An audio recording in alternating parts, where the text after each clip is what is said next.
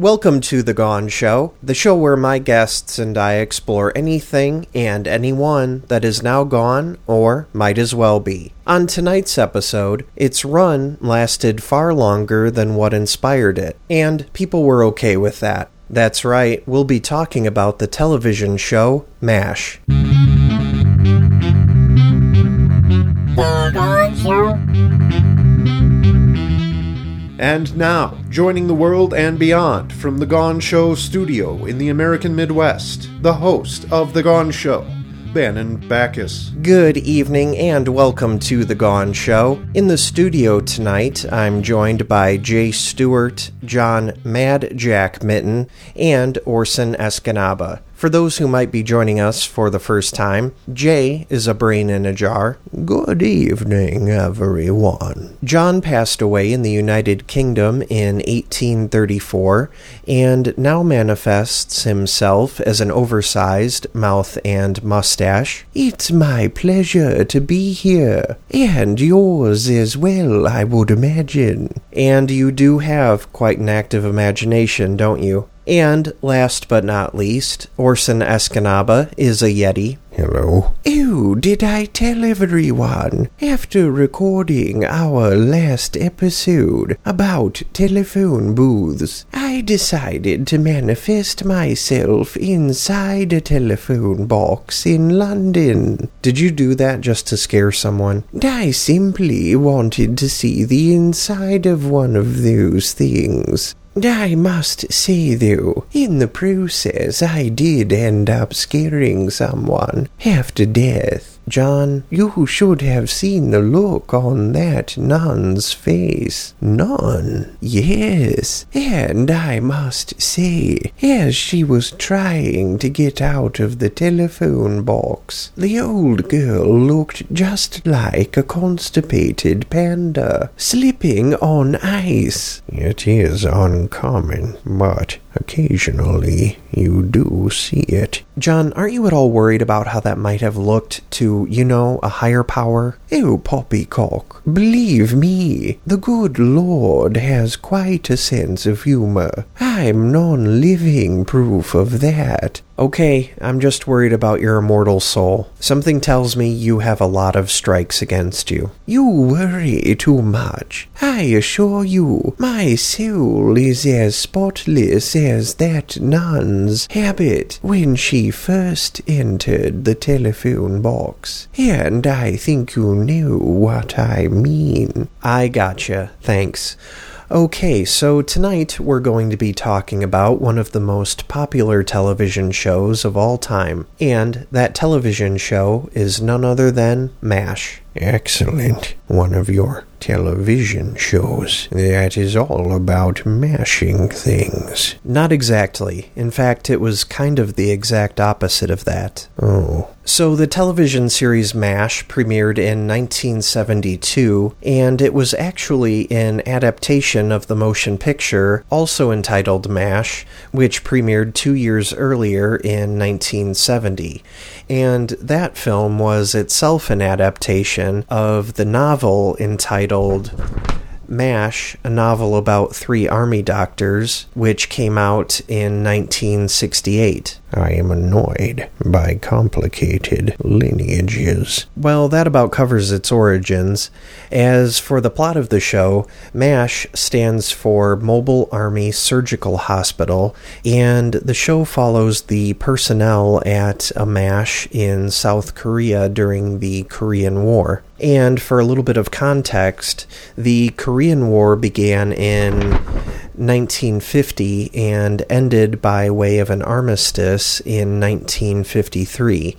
It was a war fought between North Korea and South Korea, with China and the Soviet Union supporting North Korea, and primarily the United States supporting South Korea. The Yeti are familiar with sustained conflict. Our war against the Sasquatch has lasted since before the age of black ice. And how long ago is that? More than 10,000 years. You've been fighting the Sasquatch for more than 10,000 years? Yes. Uh, fortunately, the Yeti have a greater preference for colder climates than Sasquatch have. But there are still skirmishes. That's a long time to be fighting. If you don't mind me asking, what's the basis for your conflict? What started it? Was it a lovely lady? The conflict between Yeti and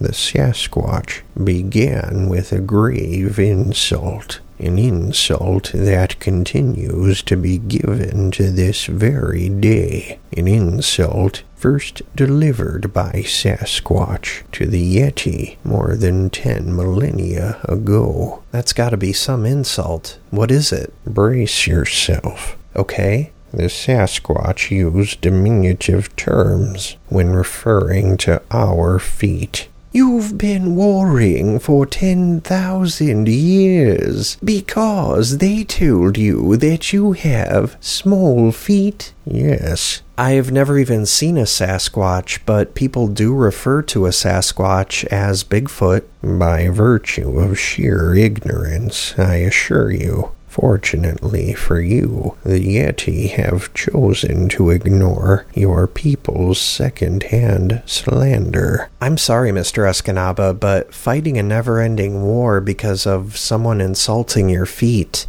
seems, and forgive me for saying so, petty. Uh, it may be difficult for us to understand, but for both the Yeti and the Sasquatch, the foot is a symbol that transcends a purely biological understanding of the foot. Purely? Don't you mean to say solely? Yeah, you know, on second thought, I apologize again, Mr. Escanaba. It's not fair for me to judge something like that. Personally, when it comes to feet, I'm rather indifferent. But I once knew a baroness who. Alright, we're going to take a much needed break. We'll be right back.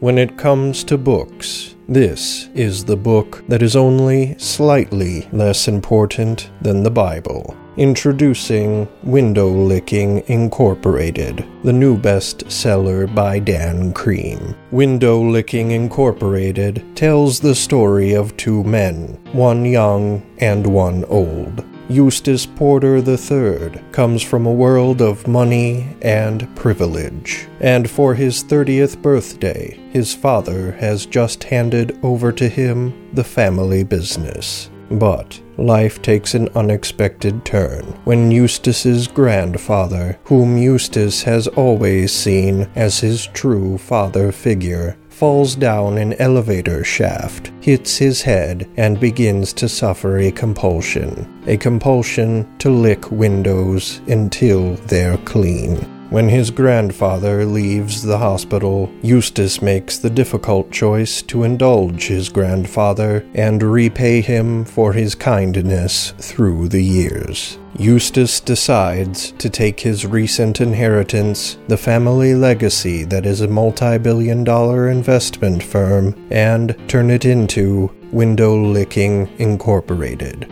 A story that left me tearing up whenever I saw a window, says Greg Chucker of the International Paper Cut. I uprooted my family, moved across the country, and purchased a house next door to my grandfather. All in the same night I finished reading this book, says Carol Flush of Words Decaffeinated. I now carry a small piece of a window in my pocket to lick every few minutes, says Gordon Hunch of Mouth Over Teeth Weekly. Window Licking Incorporated, the new bestseller by Dan Cream. Buy your copy today.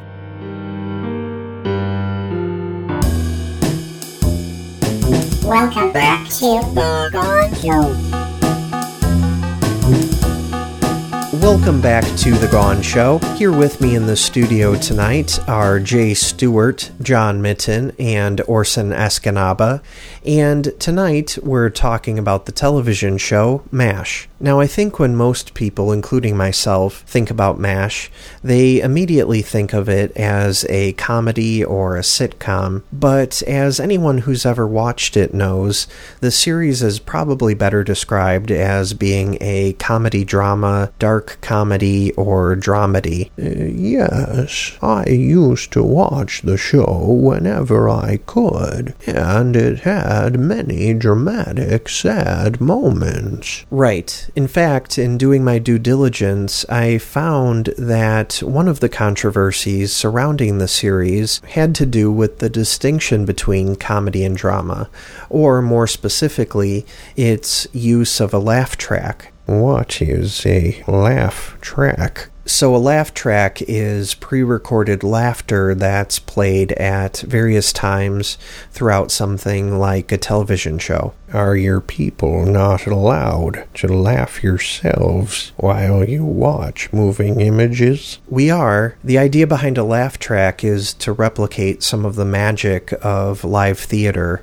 and also to sort of give viewers permission to laugh at something. Your people need permission to laugh? Ridiculous. Nonsense. I agree. I have mixed feelings about laugh tracks myself. But more to the point, the creators of MASH didn't want there to be a laugh track.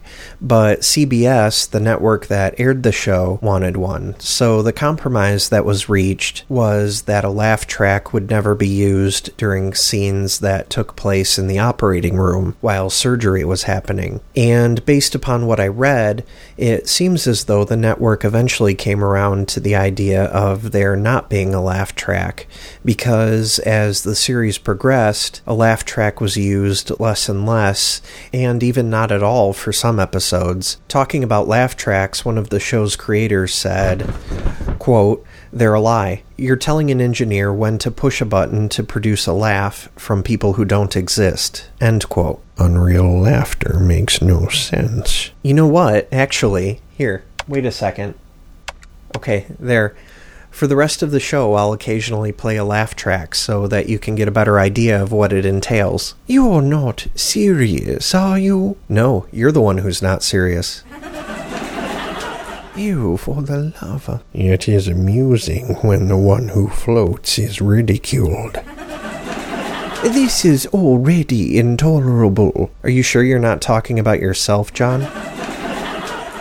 I love laugh tracks. All right, moving on. Even though MASH was almost canceled after its first season, it went on to become one of the highest rated television shows of all time, running for 11 seasons and culminating in a two and a half hour series finale in 1983. And by all accounts, the series finale was huge. According to my research, it was watched by approximately 125 million viewers, and more televisions in homes were tuned into the series finale than had been tuned into any other television show in history. Well, it sounds as though it was a mash hit.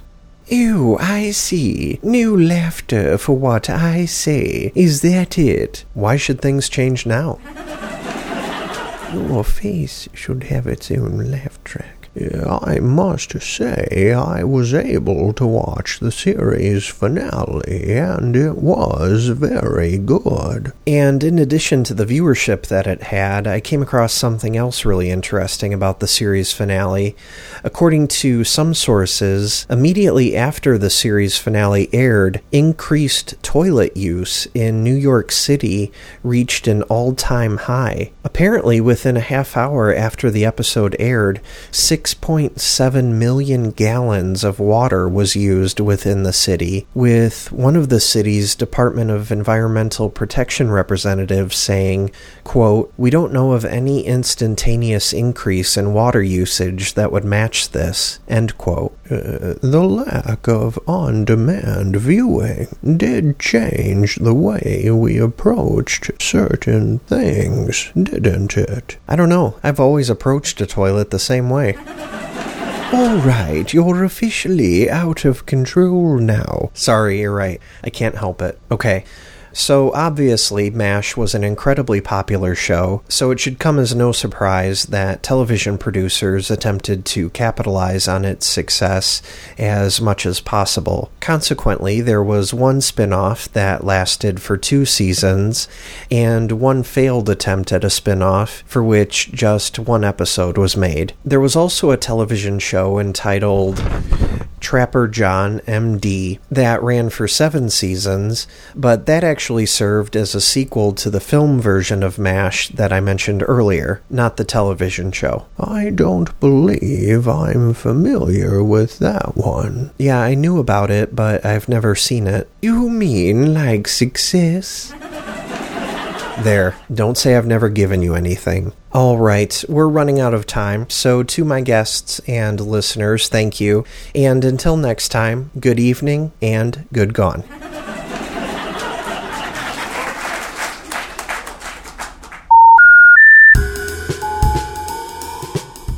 The Gone Show was produced, created, performed, and written by Bannon Backus. The Gone Show is a presentation of BoomToob, B O O M T O O B. All rights are reserved. Visit BoomToob online at boomtoob.com and facebook.com slash boomtube network.